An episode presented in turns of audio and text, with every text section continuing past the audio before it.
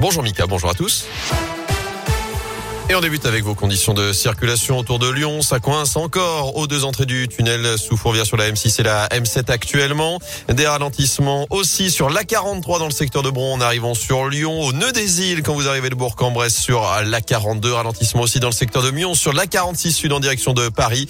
Et puis ça coince également à la fin du boulevard urbain sud en arrivant sur euh, Lyon dans le secteur de Fézin. Soyez prudents d'ailleurs sur les routes. Attention au verglas par endroit des gelées blanches dans certains secteurs du brouillard également ce matin. C'est le cas euh, notamment dans l'Ain, l'Isère, le Rhône ce lundi, principalement euh, dans le Beaujolais et les monts du Lyonnais.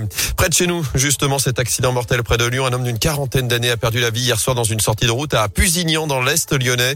D'après les premiers éléments, sa voiture a fini sa course contre un arbre. À la une J-5 avant Noël, à l'approche des fêtes de fin d'année, les contrôles augmentent fortement dans les grandes surfaces. Provenance des produits alimentaires et les viandes, vérification des prix et les promotions en cours. Tout est passé au crible euh, par la DDPP, la direction départementale de la protection des populations du Rhône. Depuis un peu plus d'un mois, les agents sont sur le terrain pour, ils ont déjà procédé à 150 contrôles dans le département, même si des vérifications ont lieu, bien sûr, tout le reste de l'année. Le sous-préfet du Rhône, Julien Péroudon, revient sur la particularité de ces contrôles en fin d'année. Sur la fin de l'année, la DDPP, les services de l'État vont procéder à 400, 500 contrôles spécifiquement sur les produits euh, liés aux, fêtes de, fin d'année, euh, les cadeaux, les repas des réveillons, les vacances. Donc tout ça fait augmenter la consommation et en parallèle, ben, nous on doit augmenter les contrôles qu'on fait. Donc euh, il y a des contrôles qui se font tourner, beaucoup de contrôles sur cette période-là, sur des contrôles plus spécifiques. On va contrôler les supermarchés, les commerces, les restaurants, les marchés de Noël particulièrement. On est là pour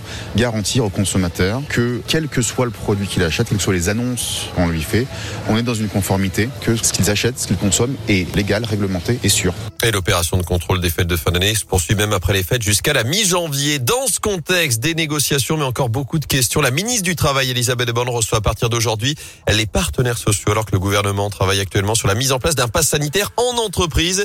Mais qui pour vérifier ces passes Combien de temps les tests négatifs seront valables pour les non-vaccinés? Que risqueront aussi les salariés, les entreprises en cas de non-conformité? Beaucoup d'interrogations qui restent sur la table. Notez aussi que le gouvernement envisage la transformation du pass sanitaire en passe vaccinal d'ici fin janvier, selon le porte-parole Gabriel Attal.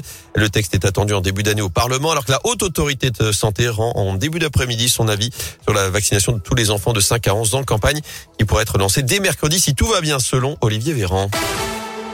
En foot, quelle suite après le fiasco contre le Paris FC Une réunion est prévue aujourd'hui à la Fédération française de football. La commission discipline doit ensuite statuer dans la semaine sur l'issue de cette rencontre, alors que le match avait été interrompu vendredi à la mi-temps après les débordements autour du parcage lyonnais. Notez que le vainqueur de cette rencontre ira affronter Nice le 2 ou 3 janvier en 16e de finale après, après le tirage au sort effectué hier soir.